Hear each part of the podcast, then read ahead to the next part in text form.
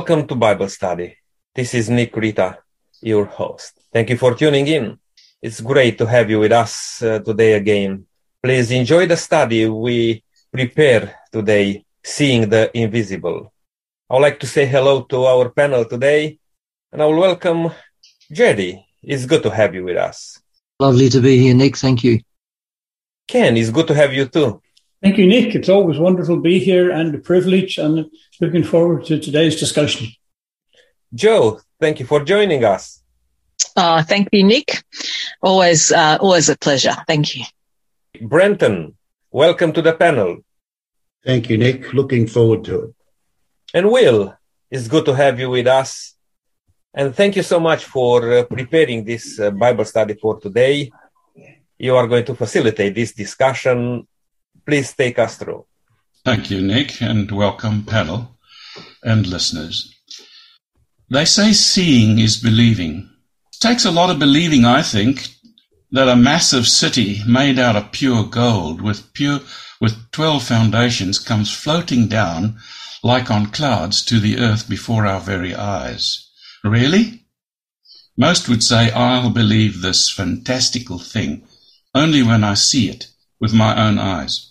And yet millions believe without seeing. So let's consider today how faith gives us eyes. But first, uh, let's pray. Joe, would you pray for us? Father, thank you for the Bible. We thank you for how it reveals that which is to all intents and purposes invisible to our eyes through faith. Help us to keep our eyes of faith on you and on the love you have for each and every person, everyone, those who may know you and those who don't. We know that you never withhold anything good from us and desire the best for all. Thank mm. you for the redemption you've provided for all. So let our discussion be a blessing to all who hear and draw all who hear closer to you to see the invisible and claim your promises in Jesus' name. Amen. Amen. Amen. Thank you, Joe. The book of Hebrews presents two profound and challenging statements for the aspiring Christian. Now, faith, it says, is being sure of what we hope for and certain of what we do not see. That's Hebrews 11 verse 1. And then in verse 6, without faith, it is impossible to please God, because anyone who comes to him must believe that he exists and that he rewards those who earnestly seek him. Now, how are we to be certain about things invisible? We may feel confident of an unseen God when things are all going well, but then, while we're trying to live for God, our lives suddenly hit a bumpy road and our spiritual patience and fortitude is tried to the uttermost. That's when the crucibles seem to have the potential to undermine our confidence in a God that we just do not see. The so-called absent God. It looks like those crucibles by their very nature would cause us to doubt and even despair of a kind and loving Heavenly Father.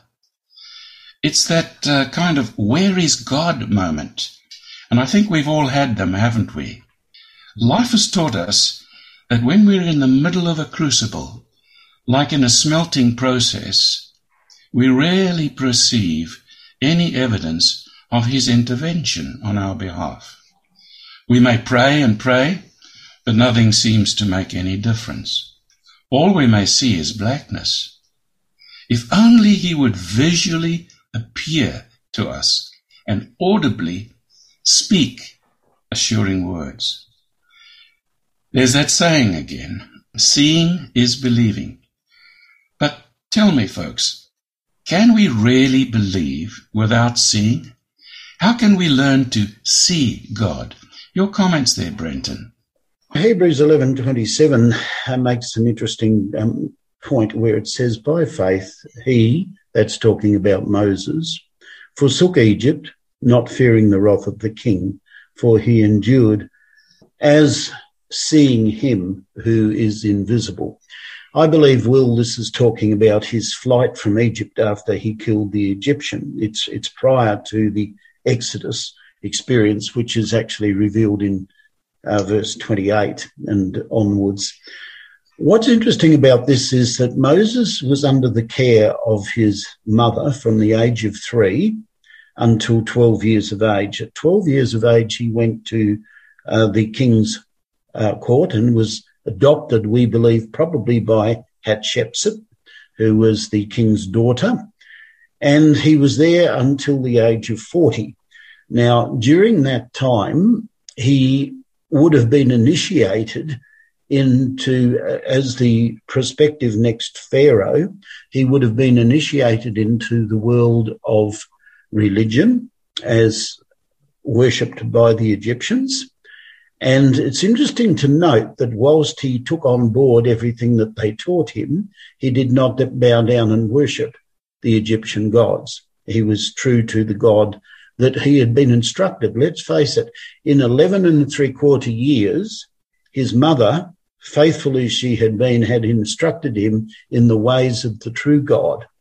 Therefore, she was inculcating into him the wisdom that helps us to see the invisible. All the Israelites believed there was going to come a time when a deliverer was going to come and deliver them. And some of them had had it revealed to them that Moses was that man. In fact, we're told the leaders of Israel uh, were aware that Moses was was that particular man, but he probably decided that the best way of of, um, of dealing with um, rescuing his people from the hand of Pharaoh was to lead them uh, in a military campaign against the Egyptians to rise up and go out that way. However, we all know that what happened is he ended up fleeing for his life and ended up in Midian. He would have had a lot of time to think, Will, a lot of time to think.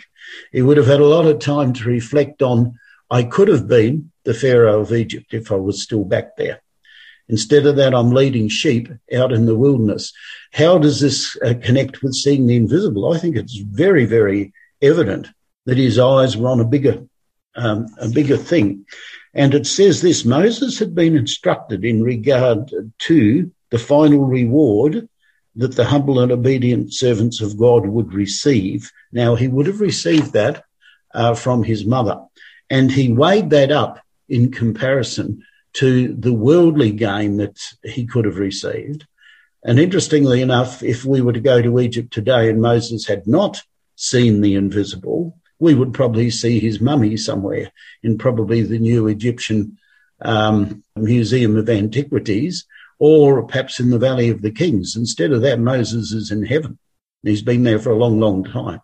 So in his case, seeing the invisible, I think, was based on um, the fact that his mother early had taught him the worship of the true God and God was able to communicate with him. He was able to see the big picture. The other example that was used was about Elisha talking to his servant when they were surrounded by um, a foreign army, and Elijah prayed, Elisha rather prayed, Lord, open his eyes that he may see. And his eyes physically were opened, but I think his eyes spiritually were opened as well. So, um, how can we be sure of this? I believe it's based on past experience, but I also believe it's based on, in Moses' case, a godly mother who brought him up to love and fear the Lord. How important that is, how important the early training that we give our children, our young people is, I believe, in seeing the invisible. If they have had that training, they are able, I believe, to see the invisible. So I think that that's my comments in regard to it, Will. I think it's just so important that we have godly parents to instruct our young ones. And Brenton, I think uh, you pointed out something very special, very important, which um, in these days, you know, is probably not as visible as before. The importance of uh, uh, having, we have in our language uh, like a proverb, like the seven years from home. I mean, to be well taught, to uh, the parents to have that vision that their child can be the best possible. In this case, you know, the mother of Moses learning about, uh, I mean, knowing about God's plan with uh, Israel and uh, I believe knowing the scripture, she taught him the best to be a good child of God. And that's what uh, Moses became. Another point to uh, consider also is that when Moses, you know, he just didn't see the invisible when he left and fled Egypt. We have to remember that he had spent another 40 years in the desert herding sheep. Mm-hmm. And yet he did not give up. By faith, he still saw the invisible. You know, he was no, no longer in Pharaoh's palace being waited on. His life would have been hard. And yet he never saw, never lost the glimpse of Christ, uh, of the invisible God. And, and as far as Elisha, you know, how encouraging is that? It gives us confidence today that if we were, if we feel defeated or seem to be alone, that we are actually metaphorically surrounded by hills full of chariots or angels working behind the scenes on our behalf. Yes. So we need not despair. You know, we need to look and, and believe that they are there. They're watching over us and God is uh, watching every step that we take. It's true, Joe. Thank you. It's, we're, we're actually urged to see him by faith because we, we gain strength by knowing that God is there even though he is invisible to the naked eye. An interesting little text I found in 1 Peter 1 verses 8 and 9, and I'm reading it from the New International Version. It says, Though you have not seen him, you love him. That's interesting, isn't it? Though mm, you have not yes. seen him, you love him. Yes. Even though you do not see him now, you believe in him and are filled with the inexpressible and glorious joy, for you are receiving the goal of your faith, the salvation of your souls. I think that's a lovely text, that faith gives us eyes. You know, the primary considerations of our study today are those revelations about God that help us, that help sustain us uh, through the, uh, the worst of situations. The first would be the truth about our Father's goodness.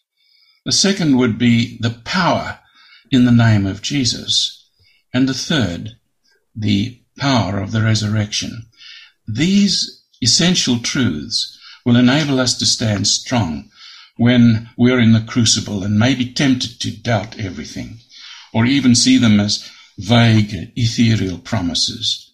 This is where faith comes to play. Let's look at the first thing that sustains us then, the truth about God's goodness. Faith comes into action precisely at those times that we are tempted to doubt God and his intimate support to our, to meet our need. Now, I've chosen Romans 8 to learn something comforting about the presence of our Creator. Panel, what can we find in these verses in Romans 8 that helps guard our minds against doubting God's goodness. What do you think? Anyone? I think, Will, Romans 8, as we read uh, 31 to 39, uh, we know that all things work together for good to those that, who love God, to those who are called according to his purpose. Now, I, I think this is a, a very interesting verse because, as we obviously know, None of us has seen God and are likely to see God for uh, some time yet. But in the background, we know He's there. Now, one, I, one of the things I believe uh, challenges today that Christians have is that our world today is so complex. It's so full of what I would call marvelous things and technology in many ways. And I'm reminded of the verse where the disciples are asking Jesus, uh, show me God. And Jesus says, if you've seen me, you've seen the Father. And I think one of the challenges today is that we actually, when we go out our front door, God is everywhere. You look around you and you see the wonders of this earth and everything in it. But I think today people have got so, uh, in a way, blind because of all this other technology and amazing things that they, they forget the wonders of God and all the fantastic things that we see around us. But for those of us who have been Christians for a while now, And as you said before, we all come across issues and problems and challenges. Some of them are very, very deep and uh, distressing. But at the very core, we all know that there's some purpose in this. But most of the time, unfortunately, we can't see it and we just have to trust in God. Certainly. Joe. I think if we read at least portions of it that we're talking about, it would make it a lot clearer and it would just bring out the beauty of the passages. You know, if God is for us, isn't God for us? He mm. is for everybody. He is on our side. Who can then stand against us? You know, God is our protector and our shield. And then it goes, who shall separate us from the love of Christ? Shall tribulation or distress or persecution or famine or nakedness or peril or sword? Yet in all these things, we are more than conquerors through him who loved us. And these are beautiful. The next couple of verses is I've taken tremendous amount of encouragement from them in my own life for I am persuaded that neither death, nor life, nor angels, nor principalities, nor powers, nor things present, nor things to come, nor height, nor depth, nor any other created thing shall be able to separate us from the love of God. Aren't they beautiful words? They are. Which is in the Christ, in, which is in Christ Jesus our Lord. We are so blessed and privileged and we don't know it sometimes or we forget very easily. Mm. So can I pick up on your last point? We don't know it uh, often, and uh, maybe Ken alluded to that in, in, a roundabout way as well. That uh, a lot of people live very shallow lives. They're, they're, distracted by all kinds of things, and they have no no experience with God. Remember that that uh, uh, Paul speaks here from a very personal experience, doesn't he? He's he's gone through so many trials, and and his faith remains strong throughout. And it seems to me that um, perhaps for a lot of people, only in times of crisis are the brakes put on, so to speak, and all the shallowness means nothing anymore. And they start to think or reflect on, hey, you know, is there something else that I need to focus on? And um, and I think we we all need this type of experience, don't we, for us to be able to say, with the same confidence that Paul has, who can separate us from, who can separate me from the love of God? We need that experience personally. Yeah. Well, it's interesting that uh, what Ken read in Romans 8:28, and we know that all things work together for good to those who love God, to those who are the called according to His purpose. Um, I've just realised this text is actually predicated by the second part of the text, the first part we all know well. We all uh, love to quote that all things work together for good to those who love God. The second part says, according to those who are called according to his purpose. You find that in Ephesians 1:11, you find it in 2 Timothy 1 verse 9. What is God's purpose? God's purpose is to save mankind. So this text is only applicable to those who can see God's purpose in this world. Does that make sense? It's yes. not a worldwide, uh, universal statement saying that, oh, well, if you're going through hard times, it's according to God's will and therefore God is no. If you understand God's purpose, what is God's purpose? God's purpose is to save mankind. If you are on board with that and you are engaged with that, I believe that this um, text makes sense. Otherwise, it just seems to have a universal application but it's really only applying to those who love God and are called according to his purpose. Yes. You know, Brenton and panel, the part that I loved the most of uh, Romans 8 is this verse. Yes. He, he who did not spare his own son, but delivered him up for us all, how shall he not with him also freely give us all things? I wondered how I would illustrate this text. Perhaps I could compare it to a young couple returning after a short honeymoon. While they were away, the, father, the bride's father agreed to pick up the key for the little apartment unit that the newlyweds would be renting to start their lives together. And on arrival at the parents' home, the husband uh, meets his new father-in-law at the gate, who hands him the key. With a quick wave, they're off and to the little unit to give it a look over. As they stop at the unit, the man says, Honey, I think there is a, there's a truck driver who needs help. He took the last few turns with us. Uh, he might need directions and he's just about to stop behind us. So let me ask, let me first go and talk with him. The truck driver surprises him by asking if he was so and so, mentioning his name. Yes? Good. I have a delivery for you. Opening up the back of the truck, the young man sees that it's full of exquisite furniture and household items. Do you have the right address? Soon, with the offloading of all these things, it dawns on the couple that the bride's parents must have emptied their own home to set the young couple up for their new life. Mm. That's not long before the young man is back, I imagine, at his parents' home. Why? Why all this? And the answer says it all. The father says, Don, when we gave you our daughter, we gave you everything we had in life. So what are these extra pieces of furniture after we have turned over the treasure of our hearts to you?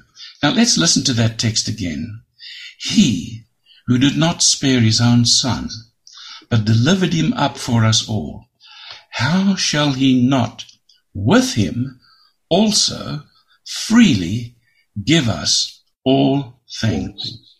And so I, let me ask though, panel, how could we possibly think that God would send Jesus to die for us and then turn mean and stingy?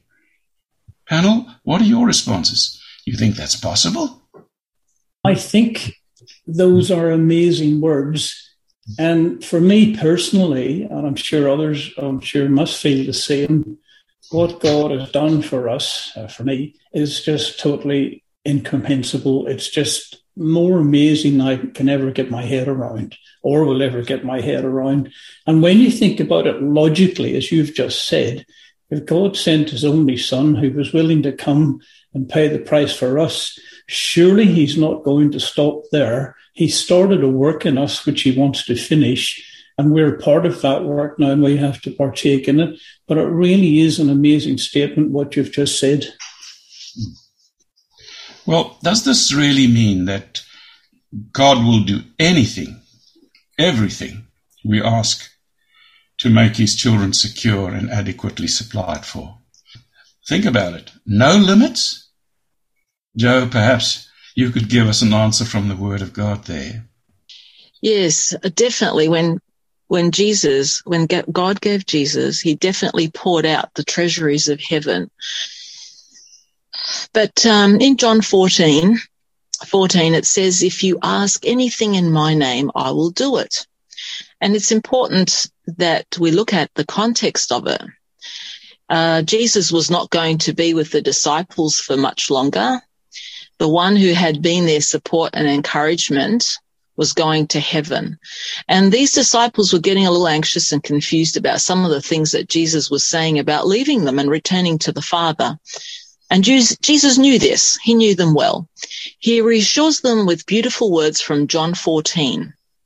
Earlier, in the chapter. It says, do not let your hearts be troubled. You believe in God, believe also in me. My father's house has many rooms. If that were not so, would I have told you that I am going there to prepare a place for you? And if I go and prepare a place for you, I will come back and take you to be with me that you also may be where I am.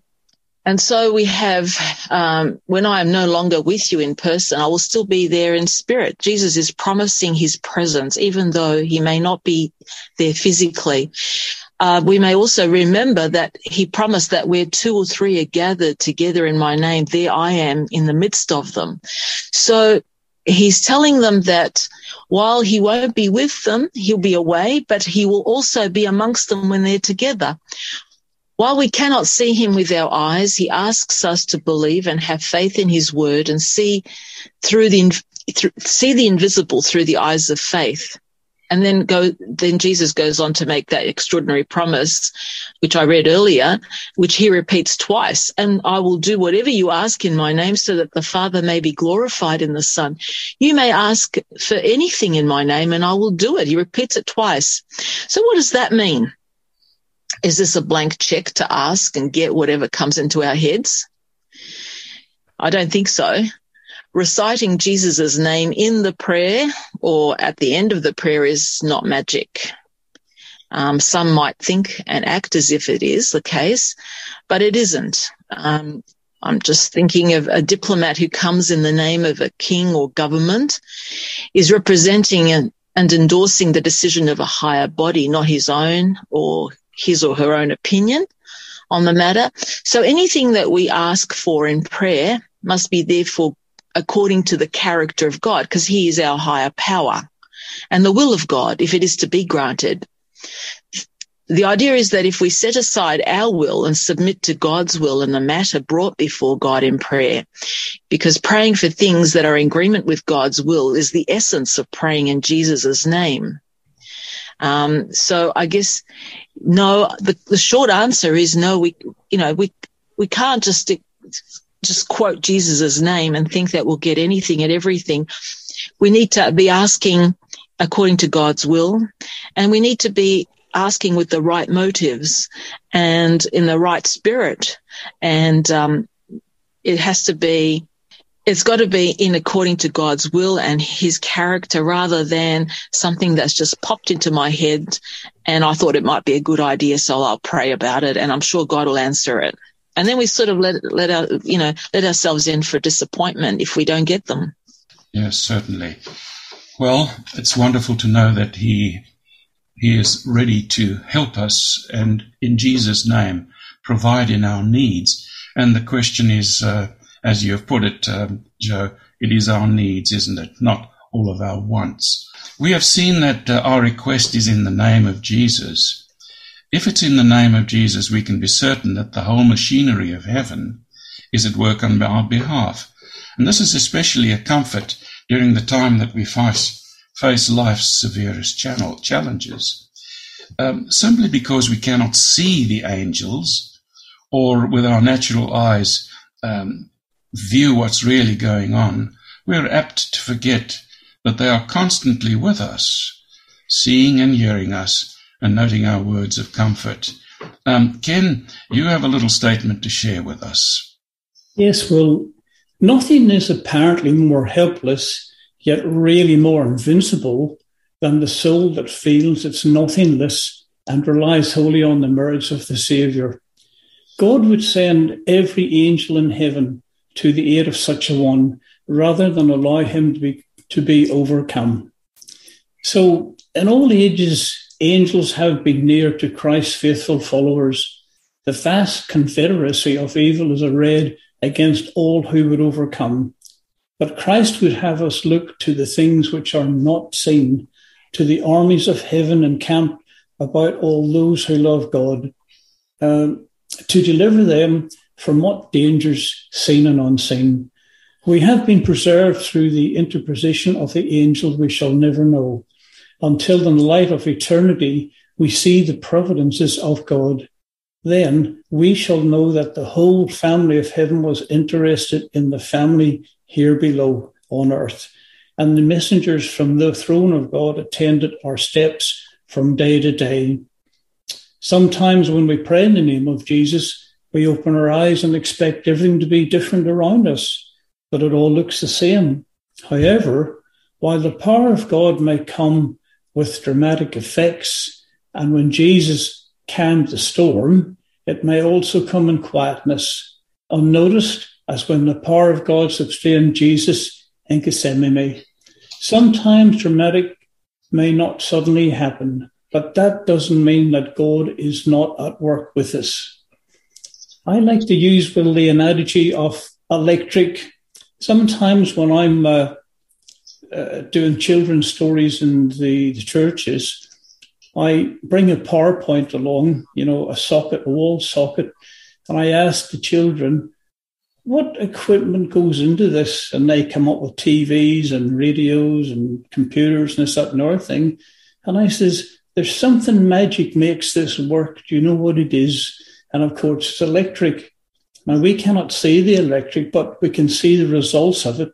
And this is what I use to teach them about. This is the way God and Jesus works. We cannot see Jesus, but we can see the power of Jesus and how he makes things work. Yes, that's true. Thank you very much, Ken. Brenton. Um, just to comment on what Ken read about uh, Christ coming in quietness, I believe that's vitally important. Um, there's too much emphasis today in Christianity on the spectacular, and uh, whilst that has its place, um, I believe the reason that God's come comes in quietness is for this. I believe that um, we have the example of Elijah, which we all know in 1 Kings 19, but the quietness that it's talking about here is quietness of reflection. When God moves, when God's plans are in operation, often, and I can only speak for my own life, often his greatest work is not done in the spectacular. His greatest work is done quietly and efficiently. And if you have your spiritual um, glasses on, so to speak, you can in fact sense and see that God is moving and working. But sometimes I believe working in quietness is necessary to give us time to reflect on what God is doing. We're too anxious, too impatient to move on to the next thing, and then the next thing, and then the next thing. We need time to reflect. The, the reflection time also gives us greater confidence in the unseen. Yes, of course. Let's look at that second point, the power of the resurrection uh, encouraging us in times of difficulty. You know, to me, the most convincing evidence of the power of God for to rise above those seemingly impossible situations is the resurrection of our Lord Jesus Christ. What do you think? Yeah, the, the power of the resurrection indeed. There's um, a lot to be said about that, isn't there? Because if if all we had was this life and faith in God to help us have a good life here, um, that would have some value. I mean, if you look at, yeah. there's a beautiful verse in Second Corinthians chapter five, verse 21, where it says, God, that is the Father, made him, that is Jesus, who knew no sin, to be sin for us, that we might be made the righteousness of Christ in him. And what a transaction that is.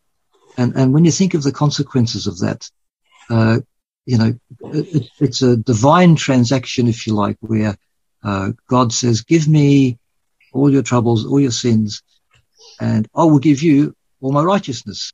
And that changes everything because it puts you in a, a completely different position um, from God's perspective. He looks at you if you by faith accept Jesus as your savior and if you confess your sins uh, in true repentance, he cleanses you and considers you just as if you had not sinned. And that's a good enough thing if uh, that's all you had for this life. If you can go through life knowing that you can cast all your burdens on him, um, as though God would say, okay, I've relieved you now of this massive burden. Go and have a happy life. That would be pretty good. But far and beyond that, he promises the resurrection power for us the same resurrection power that uh, that Jesus experienced when he rose from the dead. And so it, it, we, have talked about the extravagance of God. Um, you know, it's just unfathomable, really, when you think it through. That uh, God wants us to be with Him throughout eternity, and for that to happen, we need to be resurrected. And of course, only God can do that. And there's some beautiful promises. That's why it's called the blessed hope in Titus with which the Christian can live and, and with which he can die. Um, you know, it's not the end for the Christian because he can look forward to the resurrection. And Paul beautifully points that out in, uh, in First uh, Thessalonians, where he talks about, um, the dead in Christ rising again when Jesus comes. It's a beautiful passage there. Um, and all the all the New Testament writers make frequent references to that as well. And one of the most beautiful ones I find is um, First John uh, chapter five, uh, starting with uh, verse eleven. It says, "and and this is the test the testimony that God has given us eternal life, and this life is in His Son. He who has the Son has life." What a beautiful promise that is. Yeah. So there is the promise of the resurrection, uh, and that what can be better than that? To live with God throughout eternity. Yes. Jerry, you, you hinted on something really wonderful there, that the power that is available to us today, when we face our troubles, of course, the power that is available to us today is the same power that resurrected Jesus, not just out of the ground and back to life, but to the place of power at the Father's right hand. You know, Paul, Paul, I believe, doesn't stop there. He says that the resurrection didn't simply give Jesus just any sort of power, but the power to rule and provide every possible thing his people could ever need for all eternity. That's a great assurance to me when I face the rocky, the rough road in life. Well, someone once said that when our life becomes all tied up, we should give it to God to let Him untie the knots. How God must long to do this for us. Yet amazingly, we manage to hang on to our problems until we're about to snap. Why do we wait until we're desperate before we go to the Lord. I, I would like to ask you as a panel, uh, could I invite you to share some texts of Scripture that would bolster our confidence in God's offer to help us in times of need?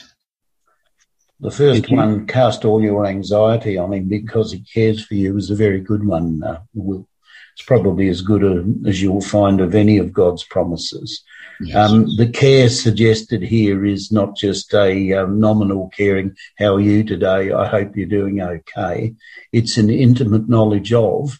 Um, Ken would probably understand this a bit better than me. He's of a more mechanical bent than I am.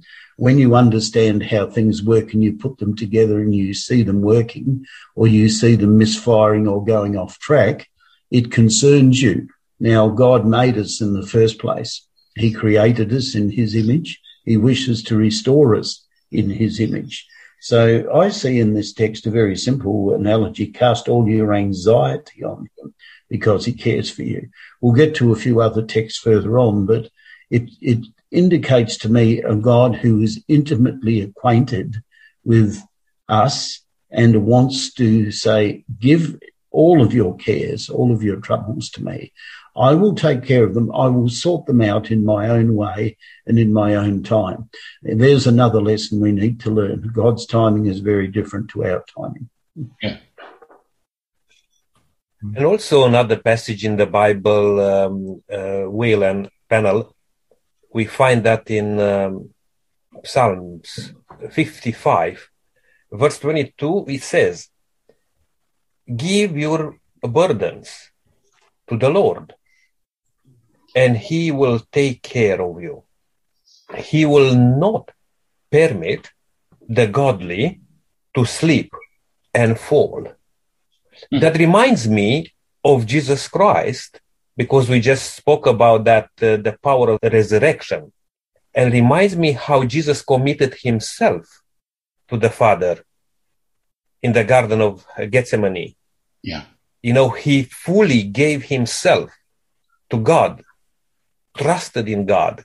And the invitation is for us also not to carry our burdens, not to be crushed under our uh, weight, you know, and, and burdens, but to give it to the Lord who knows how to take care of it and to give us victory, which was the case with Jesus, our Lord. I think that's wonderful. He does that well too, doesn't he?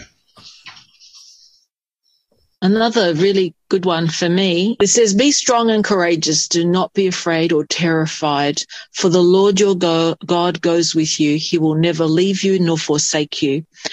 Um, I think it's, uh, I find a lot of encouragement from that because no matter how bad things look at the moment, I know that he is there with me and he's guiding me through. Mm, true.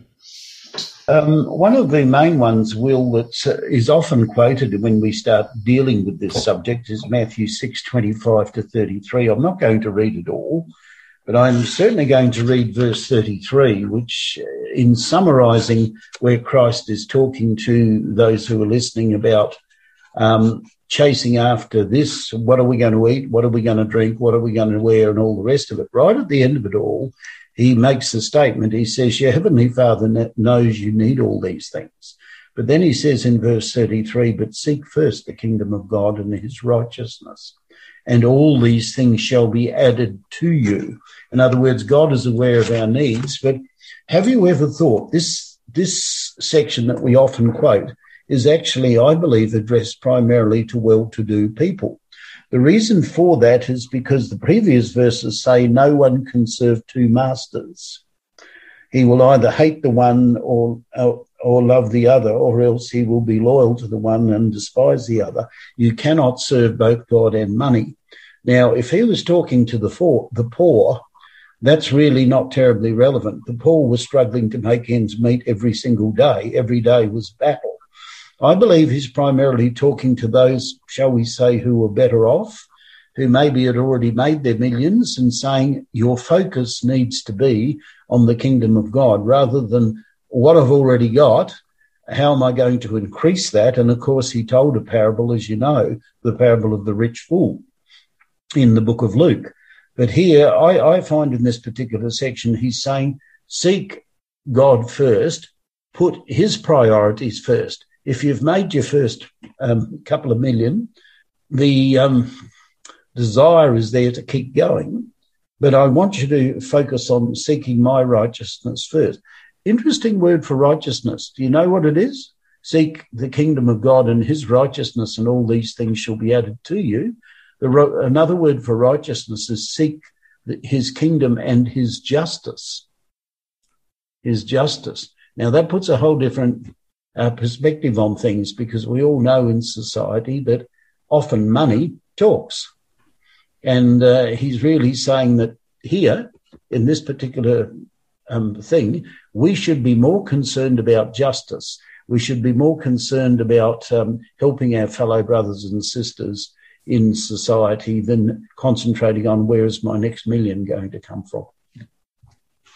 Uh, another scripture I'd just quickly like to add to that is Proverbs 3 5. Uh, trust in the Lord with all your heart and lean not on your own understanding. Yes. Acknowledge him in all your ways and he will direct your paths. Uh, I think that's an excellent scripture. It's my favorite and I think is one worth remembering when we come across difficult times. Yes, all these biblical concepts help us when things are not looking good for us, uh, or when we're having a rough, rough time or passing through a crucible. You know, to think that no one cares about what is happening to us is very unpleasant.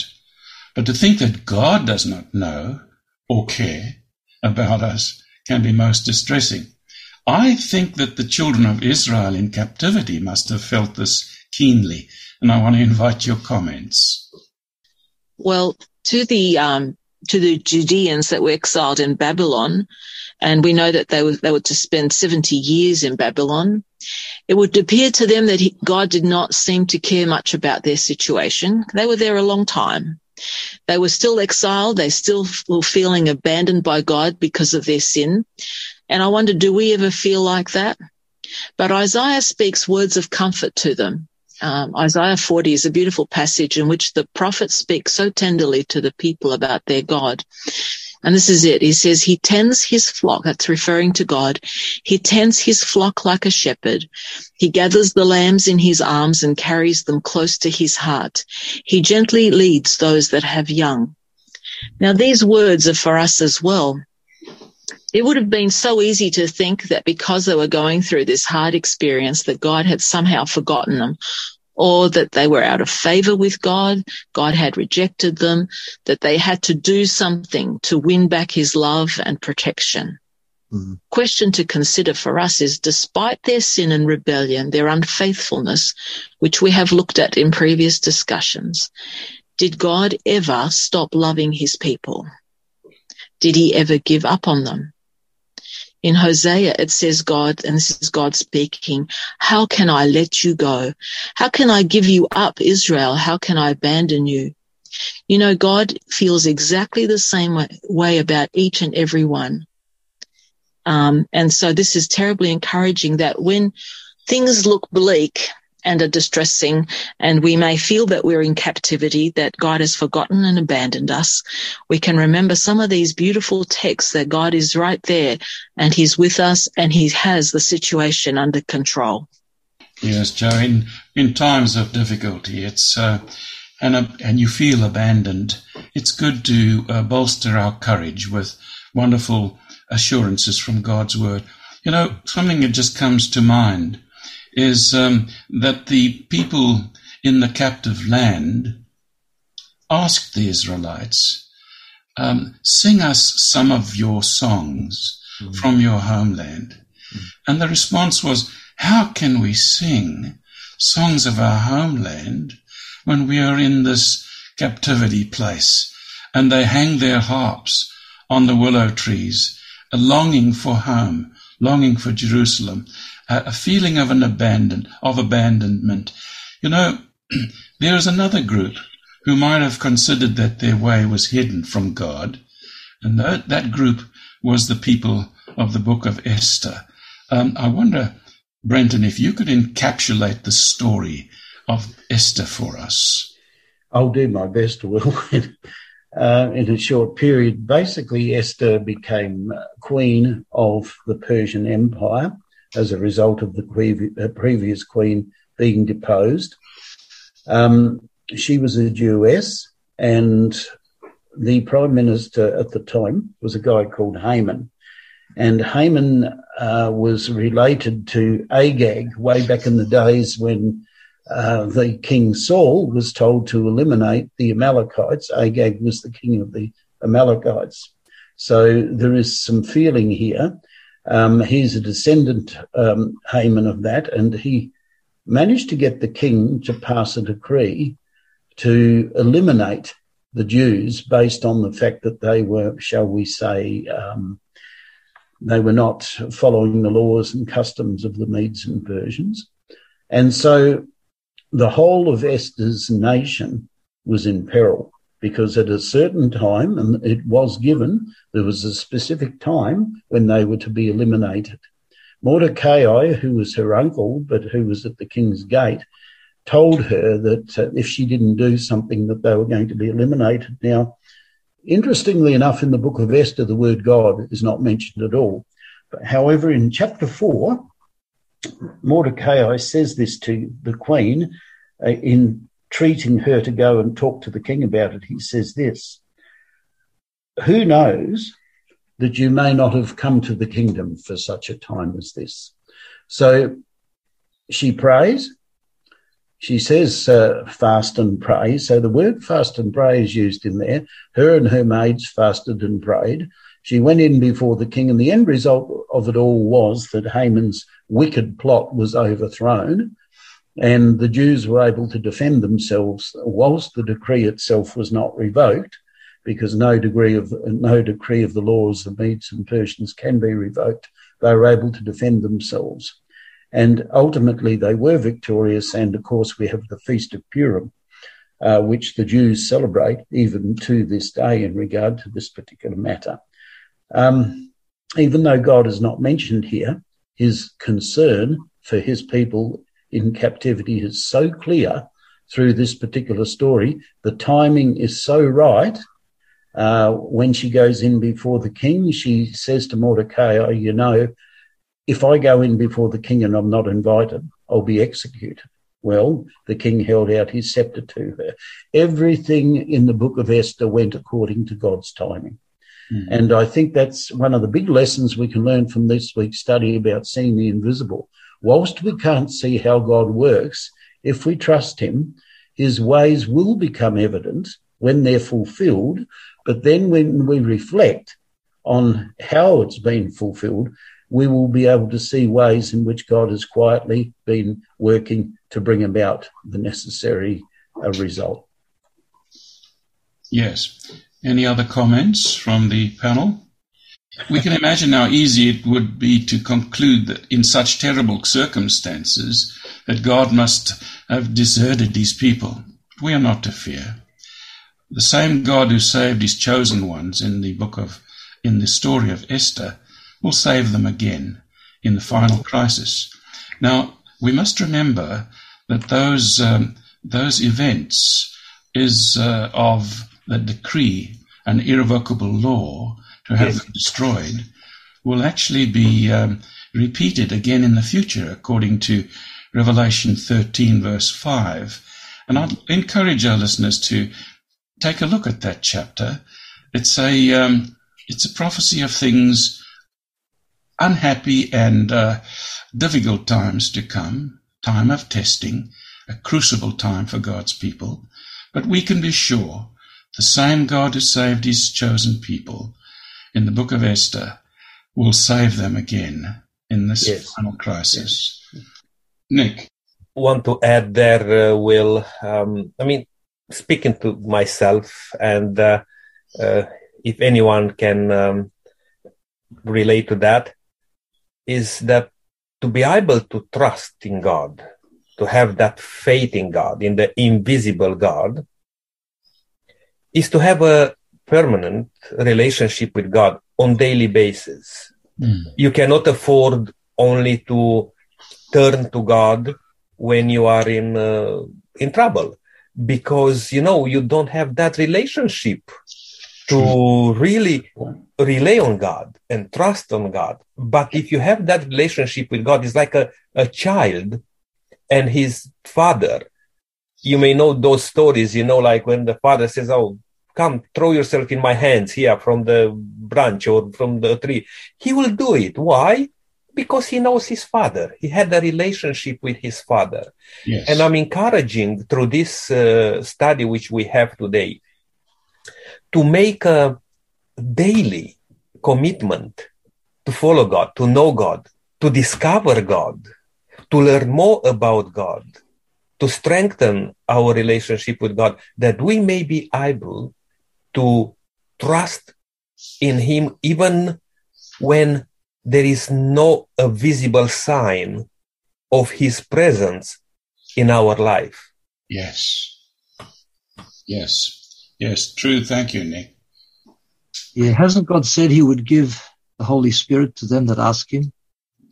And isn't this Spirit a real, true, actual guide?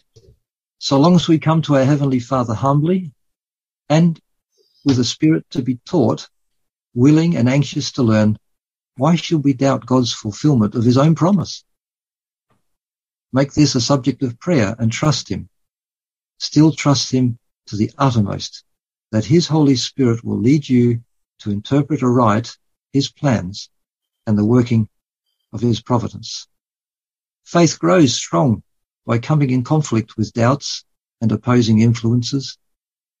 The experience gained in these trials is of more value than the most costly jewels. That is so true. What a precious uh, promise the Lord has for us in difficult times. Well, I would just like to add to that. This is why it's so important to read the Bible because to trust God, you have to know God. And if you're not reading the Bible, you're not really going to understand the way God works and what He's like. So it's so critical that you read the stories and put yourself in the place of those people that are experiencing those difficult times. You're so right. Brenton? Can I just uh, add a couple of um, little things before we close, Will? Um, this comes from a very interesting chapter entitled Gethsemane. It says his, that's Christ's decision is made. He will save man at any cost to himself. Amazing.